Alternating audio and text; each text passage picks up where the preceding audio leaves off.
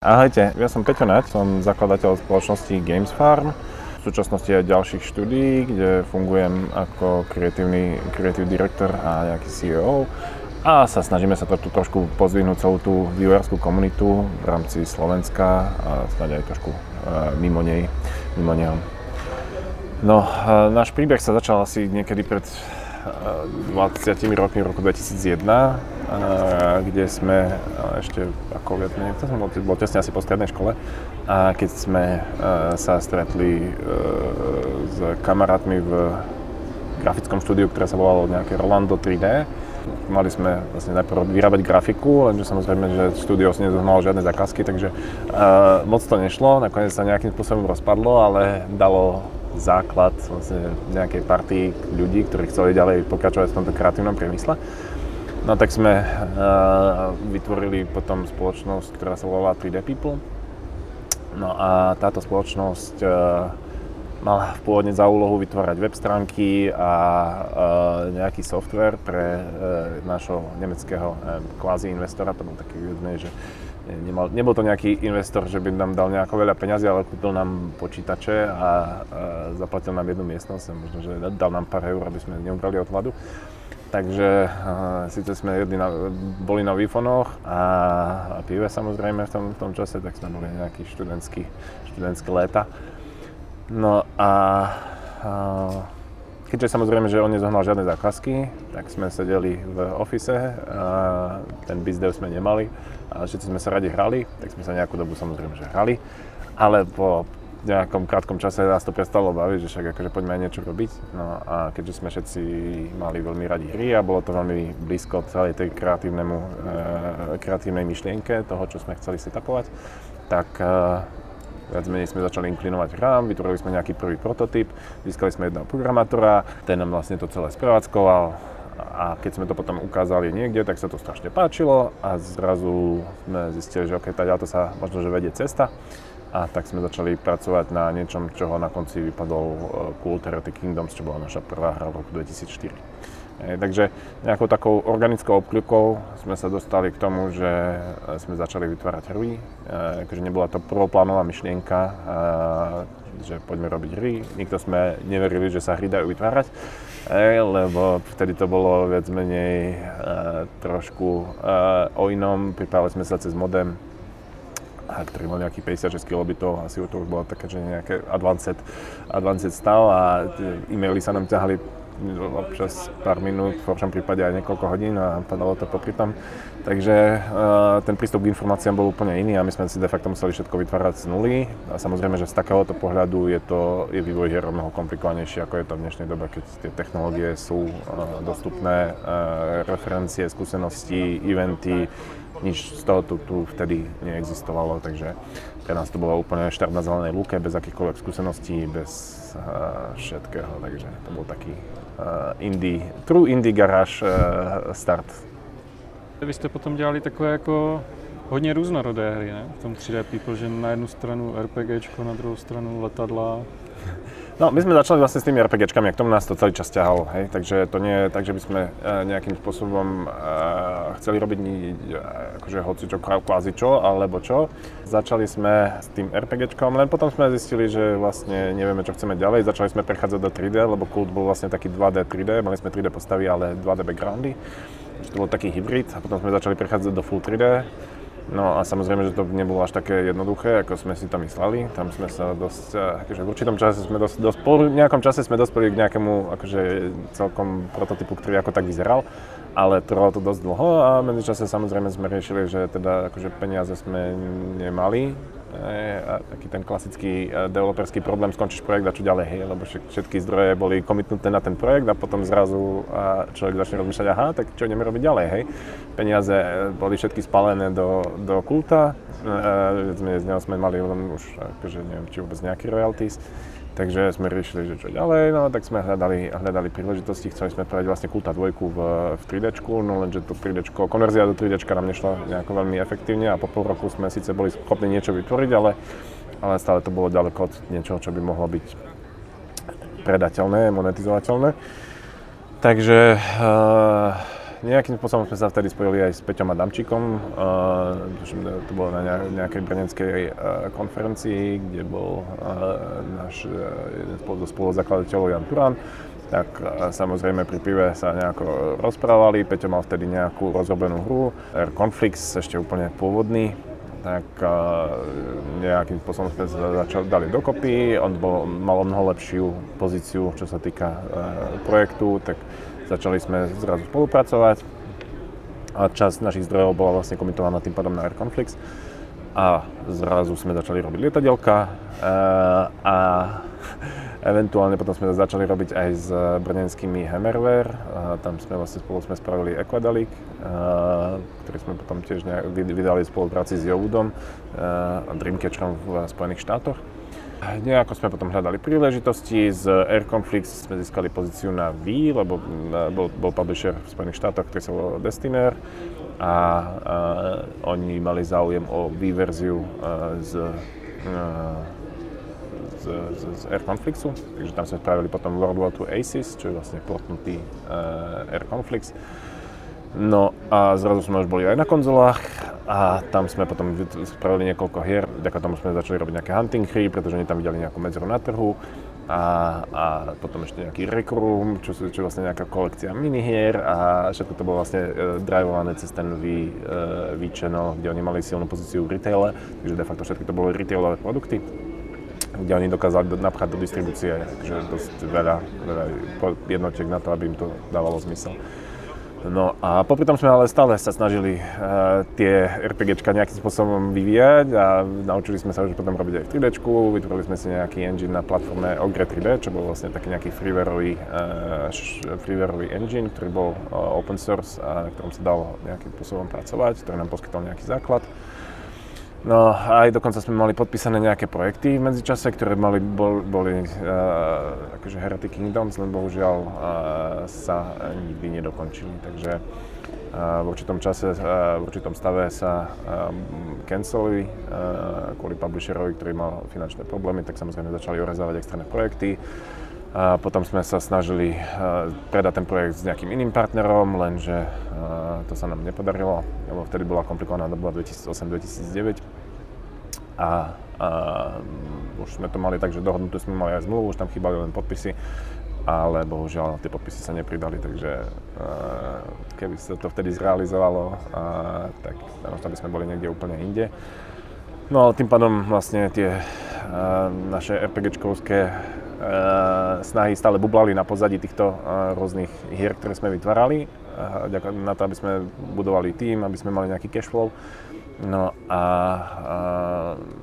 tie RPGčka, ktoré sme sa snažili vytvoriť, boli full 3Dčkové, také third personovky. Najprv to bola first personovka, my sme to potom pretočili na third personovku, ktorú sa nám skoro podarilo predať, ale nepodarilo, takže potom sme vlastne museli vďaka tomu aj zatvoriť štúdio na pár mesiacov, respektíve do nejakého úplne takého obmedzeného módu. No, ale potom sa nám podarilo podpísať nejakú ďalšiu zmluvu, myslím, že to bolo so spoločnosťou Activision, kde v spolupráci s Cauldronom sme nejakým spôsobom začali vytvárať hru na Xbox Kinect, kabela z Big Game Hunting Party, čo vlastne tá hra nám vtedy zachránila existenciu, že bola na tie časy relatívne ako tak dobre platená, takže sme sa boli schopní nejako pozviechať, dať dokopy naspäť tým a vytvoriť ten produkt. Takže to bolo taký savior pre nás. No a keď priznám sa, že ten projekt bol veľmi náročný, mali sme veľmi krátky čas na to, aby sme to vytvorili, vytvárali sme vlastne kompletné riešenie aj na hardwareovej úrovni, vytvárala sa vlastne taká optická puška, ktorá bola snímkovaná cez Kinect a na základe tej pozície svietiacich diód na puške sme boli schopní identifikovať pozíciu v priestore, natočenie, akcie hráča ako strieľanie, nabíjanie. Takže v konečnom dôsledku oni mali zabehnutý, Activision mal zabehnutý biznis model, kde predávali hry s perifériami, čo vlastne bolo, na základe čoho spolupracovali s Cauldronom. No a my sme vlastne na tom nadstavili, lebo v konečnom dôsledku tá výroba tých periférií bola hlavnou položkou vlastne v tom celom ich produktovom line-upe a Tým pádom, že my sme to boli schopní vlastne konvertnúť len na Kinect, na nejaké optické rozpoznávanie. Kinect tam existoval, takže úplne odpadla potreba nejakých externých senzorov, nejaké rádiové komunikácie medzi Xboxom, konzolou a medzi puškou, takže všetko toto bolo o mnoho lacnejšie potom na nejakú výrobu a de facto to mohli predávať za tú istú cenu, takže tá marža tam pre nich bola podstatne vyššia. Takže pre nich toto dávalo veľký zmysel. No ale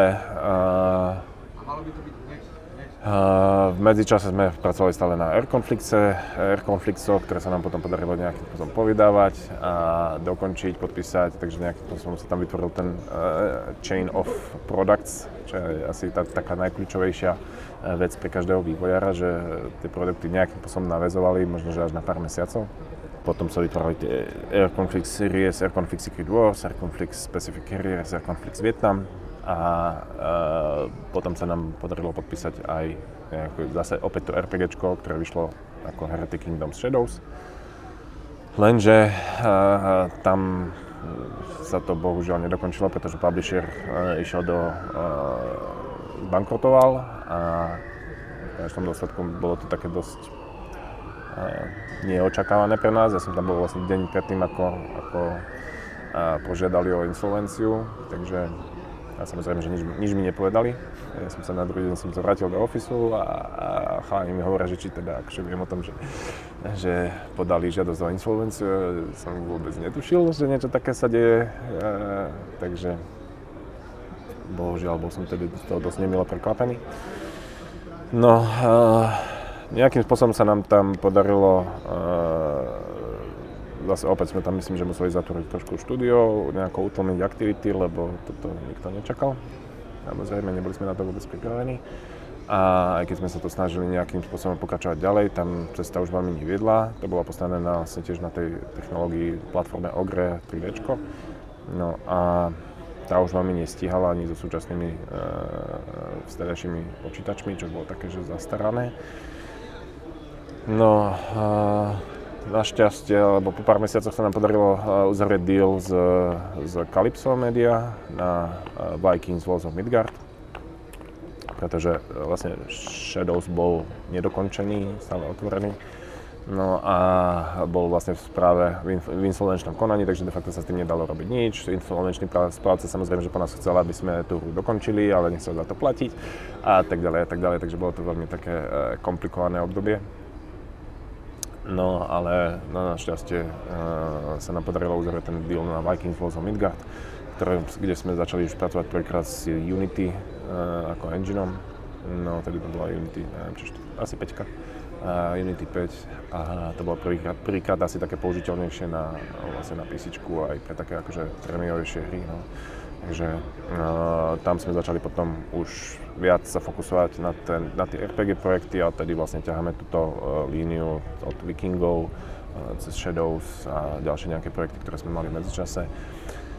No a počas vývoja Vikingov sa nám podarilo vlastne v tom insolvenčnom konaní získať naspäť práva na Shadows a tým pádom, že sme mali technológiu, ktorú sme postavili pre Vikingov, tak vlastne sme preportovali celý Shadows z Ogrečka do Unity, a ktoré to potom sme opäť podpísali s Calypsom a nejakým spôsobom sme to dotiahli a znovu vydali pre hráčov ako Shadows Awakening, čo je vlastne naša posledná taká full vydaná hra. Medzičasom sme vydávali Air Conflicts na rôzne iné platformy, boli tam porty na Switch, na neviem čo, PlayStation 4 a Xbox a tak ďalej, na ďalšie, na všetko, čo sa dalo, sme to de facto portli. A odtedy sa profilujeme od Games Farm ako naozaj RPG developer, to by mal byť náš fokus, to je náš nejaký unique point. Ako developera. Chceme sa zlepšiť, chceme vytvárať stále kvalitnejšie RPGčka. Postupne verím tomu, že pôjdeme na 3Dčko, na nejaké third-personovky, vlastne full-scale RPGčka, ktoré budú môcť kompetitovať. Len tie sú potom náročnejšie na produkciu, čo znamená, že sú náročnejšie na investície a samozrejme, že tým pádom aj väčšie rizika, takže postupne potrebujeme dobudovať tým a pozískavať skúsenosti, ktoré už momentálne nejakým spôsobom získavajú ľudia outsourcingom pre iné spoločnosti. No a uvidíme. Okay. Trošku obsáhle. Ne, jako dobré. A spíš to tak jako proletěl, tak jestli se teď můžeme některým věcem vrátit. No jasné. No. To byla taková historie v zkratce. No a třeba ještě, jak jste dělali ty huntingovky, tak já jsem se vlastně o tom bavil s Mariánem a on říkal, že oni tehdy právě dělali nějakou huntingovku a že jim ten Activision říkal, že tam někde na východě je nějaký tým, co taky dělá huntingovky a že jste o sobě ani v té době vlastně nevěděli, že jste dvě... Takže vedeli sme, len ono to je o tom, že pokiaľ vedeli sme, že je tam Cauldron pravdepodobne vedel, že niekde na východe je nejaký Games Farm, hej, ale v konečnom dôsledku tým, že sme nekomunikovali, nemali sme nejaký open communication lines, v princípe BizDev nám zastrešoval ten istý chlapík z Fox Studios, tak vlastne takto sa tam vytvorila tá príležitosť, že oni potrebovali najprv pomôcť na nejakom ich projekte, aby to bolo čím skôr hotové. Takže my sme im tam poslali zo pár ľudí na asi na 3 mesiace, keď si dobre pamätám. A oni im vlastne pomohli a na základe toho sa potom povedal, že super, no tak viete im pomôcť, tak možno by ste to vedeli spraviť aj sami. Takže sme nám vymysleli de facto na mieru ten titul Hunting Party. Takže kde sme využili Cauldronovskú technológiu, ktorú oni používali na tie hunting hry. A akurátne sme to rozvinuli a spravili sme to vlastne na Xbox a na ten Kinect, takže... V které fázi se rozhodl, že máš tolik času, že jdeš studovat medicínu? Vieš čo, to bolo tak nejak, neviem, to bolo ešte v roku 2005, 2006, asi keď som, 2005 som to musel začať, takže to bolo relatívne krátko po vydaní Kulta. A ja som vlastne študoval informatiku, to som mal vlastne celý, asi od roku 98-99 som študoval informatiku na vysokej škole, ale priznám sa, že nejako veľmi ma to nebavilo, tam som skončil bakalára, potom som mal ísť na magistra a tam som mal robiť nejaké diplomovky a takže no, nebavilo ma to vôbec. Ale tak medicína bola taká, ktorá mi prišla taká celkom zaujímavá a som si povedal, že prečo nie, mal som tam akože kopec kamarátov ešte zo strednej, ktoré tam išli a tak, akože schodili sme vonku. A tak akože človek si povedal, že prečo si to nevyskúšať. Akože neviem, to bolo to veľmi zaujímavé, akože bolo to trošku perné obdobie možno, ale ako, dalo mu to možno trošku iný rozmer. Trošku človek inak sa pozerá na niektoré veci, taký ten humánny prístup. No. Ako faktom je, že aj mamka ma stále tlačila do toho, aby som išiel na medicínu, čo ja som akože samozrejme prvá vec je vždycky nie, keď do niečo niekto rodičia tlačia. A akože páčilo sa mi to, dokonca som potom asi robil pol roka trošku na pediatrii. Ale samozrejme, že už toho bolo príliš veľa, tak vlastne stále, popri tom celý čas bežali vlastne nejaké developerské aktivity, firmu, takže som vlastne len behal zo školy do práce a naspäť a na cvika, tam kde som na cvika nemusel ísť, tak samozrejme, že tam som nechodil. A keďže dá sa to vyštudovať aj takto, myslím si, že stále som bol ešte jeden z tých lepších študentov, ktorí tam boli, ale asi preto, lebo ma to bavilo, to človek, takže keď sa naučí rozmýšľať, trošku zase z tej informatiky som mal trošku toho rozmýšľania, logického myslenia, to je vec, ktorú nie všetci doktori majú, veľa z nich je tam takých, ktorí sú viac nabiflení, ako by rozmýšľali o nejakých problémoch, takže asi tak, no. Bolo to nazveme to ako hobby. Když jste teda přestali být 3D People a začali jste být jako Games Farm, tak v té době jste pracovali teda na tom pokračování, které mělo být third person od toho Kultu. Mm-hmm. A tam jste měli teda 50 lidí, ale zhruba... No, asi ano. Tedy jsme to tak nějak nafukli. Samozrejme, že to je zase ten problém toho, že sme to nezvládli absolútne manažersky a plus vlastne ani sme nemali skúsenosti na to, aby sme takýto projekt vytvorili, hej. Niekomu sa to podarí, niekto to nejakým spôsobom ustojí, nám sa to nepodarilo. Takže akože bolo to určite moje zlyhanie. Ale zase na druhú stranu, akože nemal som odkiaľ mať takéto skúsenosti, takže bola moja taká prílišný optimizmus, že som si na niečo také trúfol. Můžeš třeba říct něco víc o těch hrách některých? Nevím teda, jestli chceš úplně o všech mluvit. Jestli, jsme to bavili asi do rána. Jako zase nemusíš nějak do detailu, ale spíš třeba nějaké, jako, které považuješ za takové nějaké vaše Milestone, ale jako takové ty významnější, že předpokládám, že některé jste dělali prostě, jak jsi říkal, jakoby na zakázku, takže to třeba... Väčšina z tých projektov, ktoré sme spravili, boli také na zakázku, ale v každém projekte niečo naučí. Je to proste či práca s tými platformami, či nejakí ľudia stále prichádzajú, niečo sa učia, postupne sa to nejakým spôsobom rozvíja celý ten tým a tie skúsenosti a potom to môžeš implikovať do vlastných hier, takže no, to dáva zmysel aj takáto práca. Momentálne samozrejme, že sa snažíme viac pracovať na vlastných projektoch, pretože tam je najvyššia hodnota, najvyššia pridaná hodnota, nejaká dlhodoba. Aj keď zase krátkodobo je to problémové nejakým spôsobom finančne vykryť, hej, takže to je vždycky také, že quid pro quo, že či vlastne investovať do tých krátkodobých procesov a projektov, ktoré ti prinášajú cash, alebo do dlhodobých, ktoré ťa môžu vystreliť niekam, ale zase treba to z niečoho zaplatiť, takže celý čas vlastne bojovali medzi týmito nejakým spôsobom prístupmi.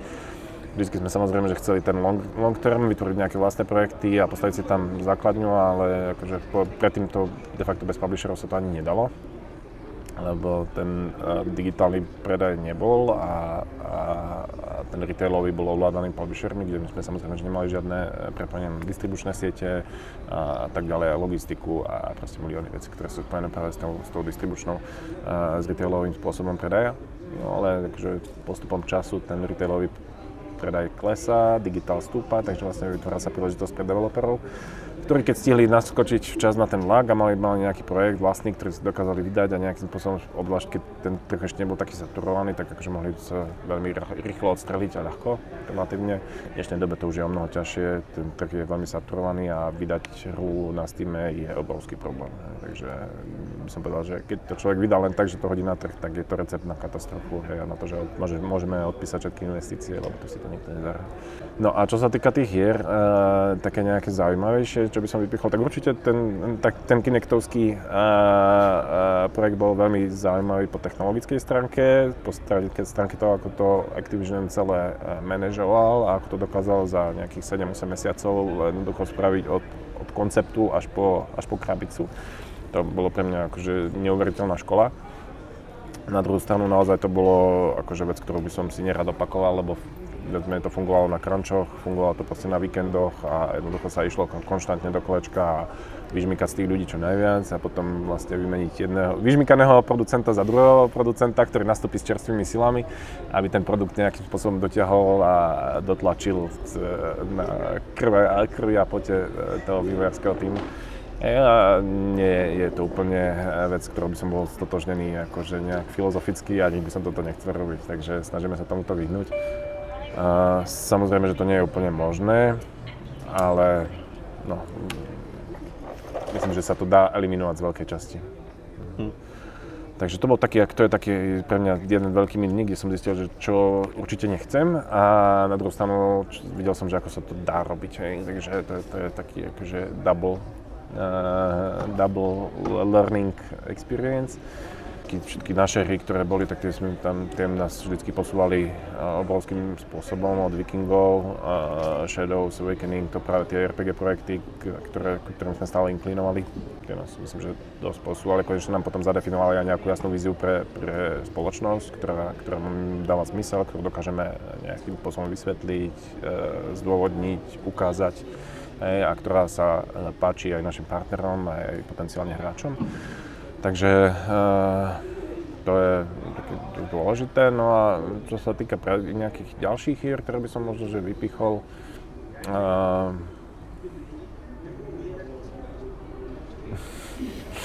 Vypadám, že ich je toľko veľa, takže vlastne každá hra napríklad, takže sme sa na Air Conflictsoch sme získali prístupy na konzolové hry, na konzolové platformy, kde už Xbox, postupne Sony, čím sme sa vlastne postupne etablovali na tom konzolovom trhu, rozšírili sme si záber, rozšírili sme si trhový podiel, stali sme sa tým pádom zaujímavejšími pre partnerov. Prvýkrát, keď sme robili na Víčko, to boli tie Air Conflicts, respektíve, ktoré vyšli ako World War II Aces, to bolo také nejaké prvý touch s konzolami. No a dali sme nejakú takú obskúrnu hru na výver, čo bola vlastne naša prvá vlastne vydaná hra, ktorá bola podporená z Calypso Media, myslím, že niekedy v roku 2007. sme získali nejaký grant na ňu, takže to bola taká akože first self-publish hra, ktorú sme sami vydali. No, aj keď poviem pravdu, že to bolo také, že dosť zbuchané na poslednú chvíľu a myslím si, že dalo sa preto spraviť lepšie, ale na druhú stranu, akože neviem, či by sa to predávalo lepšie, to je vždycky taká otázka toho, že či pridaním kvality hry sa zvýšia predaje, čo nemusí byť úplne vždycky kauzálne závislé a prepojené, takže asi tak. No jasně, a krom toho, že teda děláte hry, tak děláte ještě i teda ten outsourcing nějaký? Aktuálne áno, snažíme sa to dokonca aj trošku rozvíjať, lebo je to výborná príležitosť pre ľudí získať nejaké nové skúsenosti. Musí to byť zaujímavý projekt, ktorý dáva zmysel pre nás, pre tým a ktorý nejakým spôsobom nie je to len o tom, že vytvoriť nejaký cashflow, ale získať nejaké skúsenosti, získať nejaké nové vedomosti, uvidieť, ako to robia iní. A samozrejme aj zaplatiť účty, hej, že to je jedna z kľúčových vecí, takže momentálne máme niekoľko outsourcingových dealov rozbehnutých. Priebežne sme robili vlastne aj porty pre rôzne iné spoločnosti na konzoli, tým pádom, že sme získali postupne tie skúsenosti, tak akože boli sme v tom relatívne dobrí. A so spoločnosťou GOG sme spolupracovali na niekoľkých iných projektoch tiež, ktoré vlastne oni získali práva na distribúciu na svojej platforme, ale potrebovali nejaké korekcie a úpravy, takže sme to vlastne, tam sme pracovali na viacerých takých veľmi zaujímavých projektoch, aj z Star Wars univerza a Saintsov, myslím, že tam bol, a také relatívne akože veľké brandy, známe hry, ktoré sme upravovali preto, aby mohli fungovat na ich vlastně Galaxy platformě. A to je třeba zajímavé, že mi připadá, že tady to asi není nikde kreditované, ne? Že by jako někdo na tom dělal. To byl čisto vlastně taky nějaký work for hire, čo jsme jim pomohli a v konečném důsledku je to, pre nás to byla taká zaujímavá lekcia, vidět, ako to prostě robili nějaké jiné spoločnosti a trošku sa pozrieť na tie väčšie projekty. Jo, že ten GOG to tam, jako si myslím, že oni to tam nikde nemají napsané, že oni prostě jako tam mají hry, které tam nějak fungují, ale nějak tam není nikde jako vysvětlené, že zatím, že tam fungují, je vlastně nějaký tým, který to musí... Ne, to je jasné, to je jako čisto, de facto oni to, ta Galaxy by mala být vlastně nějaký seamless, velmi jednoduché zapojení z týmu, lenže problém je v tom, že keď ta hra je nějaká starší, čo tie hry, ktoré tam pôvodne vychádzali, tak boli, tak že už tam nefungovalo multiplayer, ktorý bol napojený na nejaký server, ktorý už dávno nefungoval, hej, a boli tam použité nejaké riešenia, ktoré akože človek sa škrába cez hlavu, hej, v dnešnej dobe a proste nejakým spôsobom to bolo treba upraviť na to, aby to vôbec fungovalo a aby to fungovalo ešte nejakým spôsobom z Galaxy systému, hej, takže bolo také. No a ještě předtím, než jste teda vydali tu svoji poslední vydanou hru zatím Shadows, tak si ještě založil Grindstone, jakože vydavatelství slovenské. No to pôvodne nebolo vydavateľstvo, hej, pôvodná idea a dokonca to asi ani nebolo, že by to mala byť nejaká spoločnosť, ktorá by aktívne fungovala, ale bola to mal som nejakú spoločnosť a potom som sa stretol s Lukášom Sedlákom, ktorí mali rozbehnutú hru spolu s Rásťom Polankovičom, Helmut, a mne sa to veľmi páčilo, akože bolo to zabavné. A potrebovali nejaké peniaze na dokončenie, tak sme sa nejakým spôsobom dohodli. No a dokončili sme hru, ktorú sme potom vydali ako Helmut the Badass from Hell. Tá hra komerčne strašne zle dopadla, takže bol to strašný flop, že robili sme na tom peniaze, čo bohužiaľ aj napríklad Lukáša odradilo na nejaký čas z game developmentu. Našťastie pred niekoľkými mesiacmi sa tam opäť vrátil teda do herného priemyslu. A tak sme si tam, nie že by sme nerobili akože žiadne aktivity, ale asi sme ich nerobili dosť dobré. Tá hra bola možno príliš podobná Enter the Gungeon a plus vlastne ten trh sa už stával príliš saturovaný, že nie je to také jednoduché vydať tú hru. A za posledné roky sa to ešte zhoršilo. Takže naozaj to treba trošku pristúpať k tomu inak. To bola taká akože veľmi valuable, hodnotná lekcia pre nás, že som zistil, že sa to takto nedá. Takže de facto som začal rozmýšľať, že akým spôsobom sa to dá. A tým pádom sme začali vyvíjať viac viac hľadať spôsob, ako vytvoriť nejakého full-scale publishera, ktorý dokáže poskytnúť celý ten servis, ktorý potrebuje developer na to, aby mohol vydať hru. To znamená, že funding, nielen funding, ale aj to PR, go-to-market, prezentáciu a všetko to okolo toho. No a Triple Hill, to nevím, jak to tam přesně je teda. Oni jako byli sami za sebe a ty se s kým přijal, nebo si jeden ze zakladatelů? Nebo... My jsme se dlouho rozprávali s nimi, jakože v rámci nějakých komunitních stretnutí a tak, takže vedeli jsme jich. Oni najprv robili nějaké hry na mobil a potom chceli prejsť na písičko, lebo vezme videli, že na Games Farm nejakým spôsobom funguje a konec koncov sú to také zaujímavejšie možno, že hry z nejakého pohľadu pre PC a konzoly, tak chceli ísť týmto smerom, tak si vymysleli nejakú hru, ktorú ja som im akože nejak tak zhodnotil, že je to možno, že trošku na nich príliš veľké, že by mohli by to trošku zmeniť scope a možno, že zvoliť si nejakú inú tematiku a nájsť si nejakú hru, ktorú by dokázali zvládnuť ako relatívne malé štúdio. Samozrejme, že sa to najprv nestretlo s pochopením, ale potom to zistili, že asi je to naozaj tak. A tak začali vlastne pracovať na hre Underflow. No a keďže potrebovali nejakú finančnú injekciu, tak sme sa dohodli, že teda Grindstone preberie nejakú časť v spoločnosti a zafinancuje vývoj toho Underflowu. A ten sme dotiahli vlastne do stavu, kedy sme to začali ukazovať publisherom. Problém v tom, že tá hra mala príliš komplikovanú tematiku a ťažko sa tam hľadal nejaký referenčný bod, že okolo ktorého že by sme vedeli odprezentovať tú hru a pred nejakým spôsobom vysvetliť cieľovú skupinu. Takže bola tam stratégia, len bola taká abstraktnejšia. Abstraktnejší setting, čo je trošku tak downgradoval, no a keďže sme mali akože, bol tam záujem, mali sme niekoľko záujemcov, len v medzičase som takisto sa rozprával s kamarátom z Fínska, ktorý mal nápad, že by sme spravili spolu nejakú bojovku inšpirovanú Bushido Bladeom, to je Die by the Blade. A podarilo sa mu na to získať aj nejaký funding, ktorý samozrejme nebol nejaký veľký, ale bolo to relatívne na nejaký early prototyp to mohlo stačiť.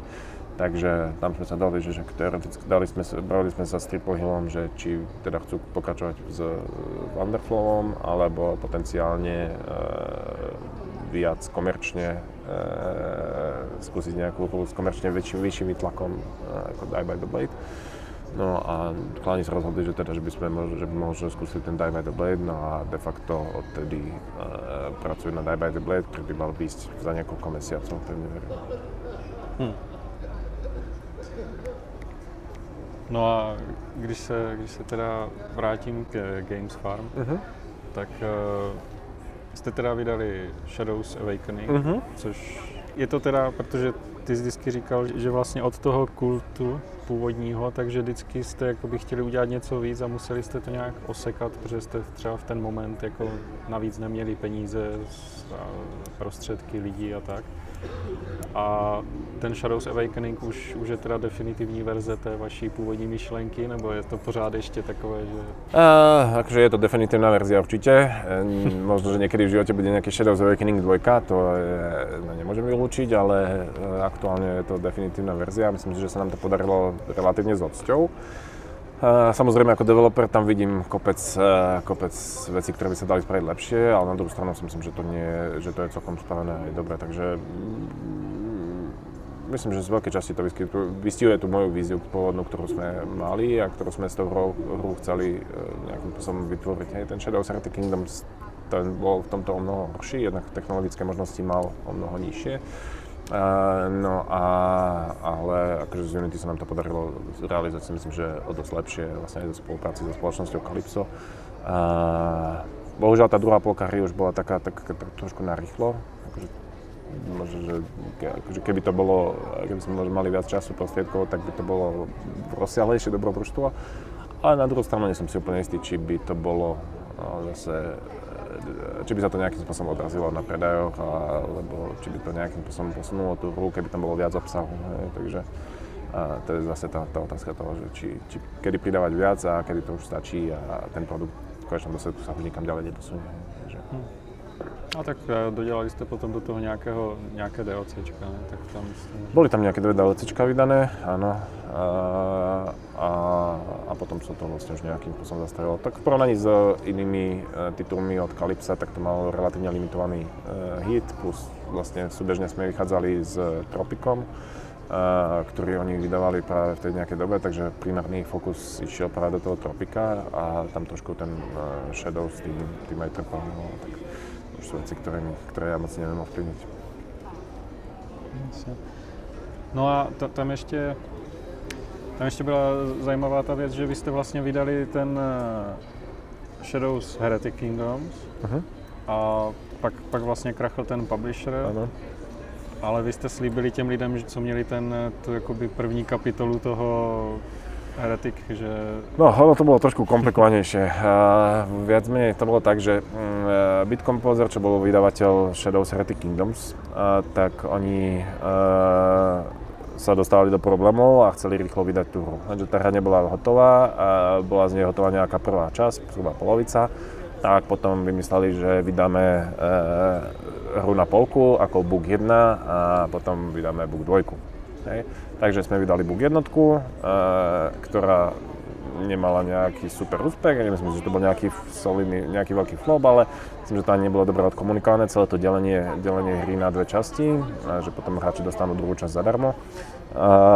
No a vlastně potom, ako sa vydala ta prvá časť, tak potom de facto išli do insolvencie. Lenže hráči samozřejmě, že mali slúbené to, že dostanou Book 2, takže koho samozrejme všetci hejtujú developera, ktorý je zodpovedný za to, že sa takéto niečo sľúbilo. A samozrejme, že my sme s tým súhlasili v danom momente, v danej situácii, čo možno v dnešnej dobe by som nebol súhlasil, ale to už je jedno teraz. Tým pádom sme to brali, akože áno, myslím si, že by to bolo vhodné dodržať. A nemohli sme vydať Shadows akože Book 2, lebo my sme to robili kompletně na novou technologiu a nemalo zmysel, že by sme vytvárali Book 2 a potom vlastně celý nějaký remaster do Unity, to akože absolutně nedalo zmysel. Takže to, čo sme spravili, tak vlastně našou podmienkou spolupráce s Calypsom bolo to, že hráči, ktorí mali kúpený Shadows Heretic Kingdoms, tak dostanú Shadows Awakening zadarmo, teda dostanú ten Book 2, respektive je to mnoho viac ako Book 2, lebo dostali vlastne remasterovanú celú hru zadarmo. Čo, priznám sa, bolo veľmi, veľmi, veľmi ťažké presvedčiť publishera, aby ste takýmto niečím súhlasili, pretože de facto to, čo si odpílili, tak akože nejakú relatívne dosť veľkú časť predajov. Možno, že nejaká časť z tých hráčov by si to bola kúpila, ale na druhou stranu ja som to bral akože náš záväzok a nakoniec s tým nejakým spôsobom súhlasili, takže... Takže áno, je to komplikovaný príbeh, je to ťažké odkomunikovať, obzvlášť vlastne aj vonku na tých médiách, pretože ešte stále dostávame otázky, že kedy bude Book 2 zo Shadows Heretic Kingdomsu, aj keď už vlastne všetci dostali Shadows Awakening prostredníctvom Steamu, takže...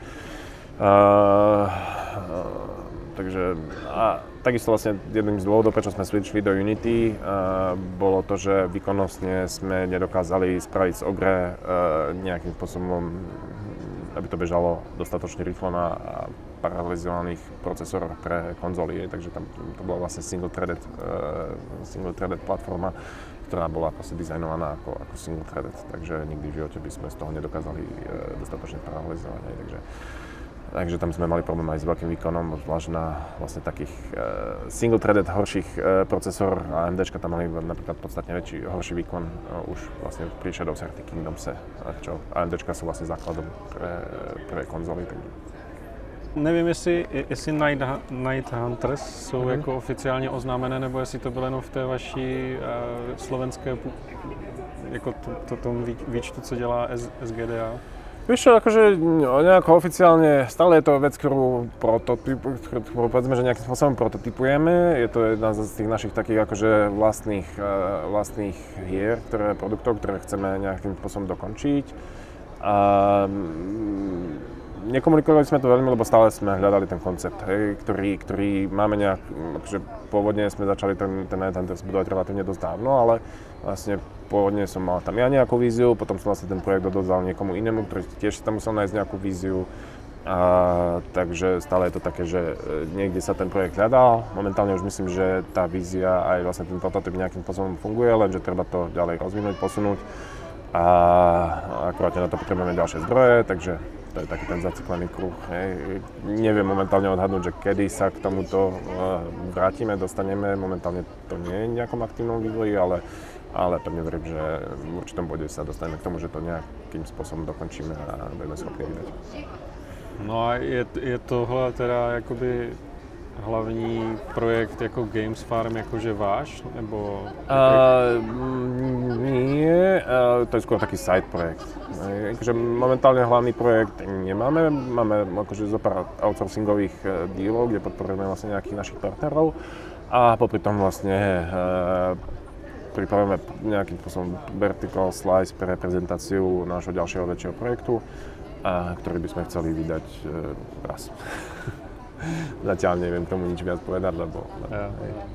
Dokážeš říct něco ještě, vlastně, že jsi jeden ze zakládajících členů SGDA? No, tak to povedzme nějak tak organicky vzniklo, lebo akože keď sa niečo snažíme robiť, tak sa snažíme to robiť poriadne, takže hľadali sme spôsob, ako nejakým spôsobom zjednotiť slovenskú scénu, aby sme boli schopní nielen akože si hrať na vlastnom písačku, lebo to akože každá spoločnosť, keď si hráda len sama za seba, tak potom ten efekt je veľmi slabý.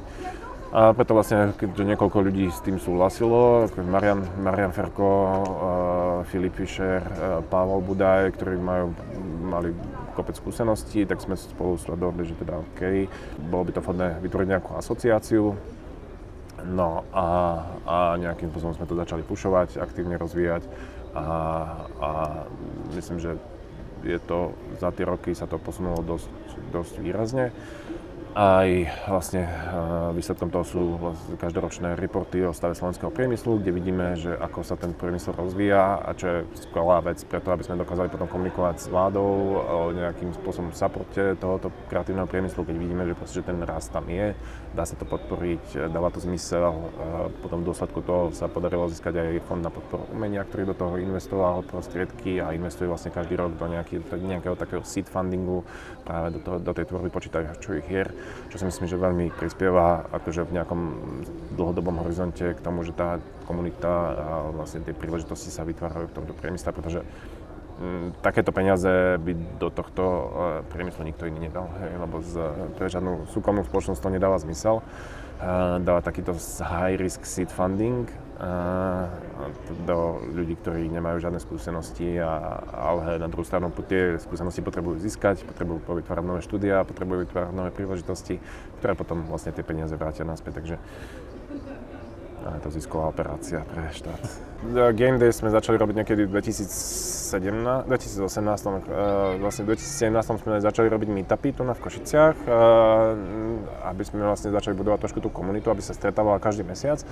A nejakým spôsobom sme vytvorili, potom vlastne v rámci Košic boli Creative Art and Tech Days, konferencia niekedy v novembri a tam sme boli trošku toho súčasťou, kde sme zobrali viacerých nejakých speakerov, dvoch, troch a spravili sme trošku nejaké takýto akože pseudokonferenciu, takú pre game dev a zistili sme, že prišla na to kopec ľudí to zaujalo.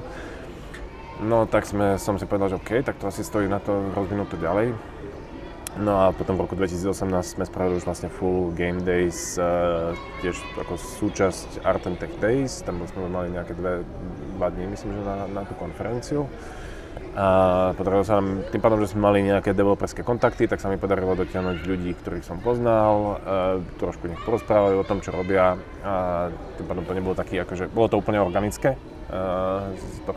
Nemali sme ani rozpočet na speakerov, možno niekomu som zaplatil nejakú letenku, alebo to také, akože všetko pošlo vlastne z nášho vrecka, nemali sme žiadnych partnerov, myslím, že možno, že Bohemia Interactive bola vtedy našim jediným partnerom, ale aj to, myslím, že áno. A vlastne nemali sme ani organizačný tím, takže som de facto robil tu na moderátora ticket kontrolera, organizátora a guest service a i všetko, nebolo to tak, pomáhali mi trošku akože z Creative Industry Košice, ktorí organizovali tie Art and Tech Days, tak v rámci toho akože nám pomohli. No a vlastne odtedy to už organizujeme každý rok, no a dneska je to prvýkrát, kedy to už neorganizujem ja, ale už to organizuje kompletne tým z Grindstonu, čo sú, že chalani to prevzali a robia to mnoho lepšie, než ja by som to bol schopný spraviť, takže to som úplne, veľmi sa z toho teším, že to už nemusím vlastne takto day to day riešiť a že to dokážu posunúť na ďalší level a rozvinúť ten event o mnoho viac, takže to je super. No a takisto akože tých aktivít tým pádom, že už mali relatívne dosť veľa, tak práve prednedávno sme založili spoločnosť 3Stone, ktorá nejakým spôsobom by mala zjednotiť všetky tie aktivity pod nejakú jednu hlavičku, práve pod spoločnosť 3Stone. My to nazývame akože Indie Creative Hub, taká nejakým iteratívnym spôsobom sme dospeli k tomuto descriptoru zatiaľ, čo možno, že tak asi najviac odhaduje, popisuje to, čo robíme. Vlastne chceme podporovať také malé spoločnosti, ktoré majú veľký potenciál, ale majú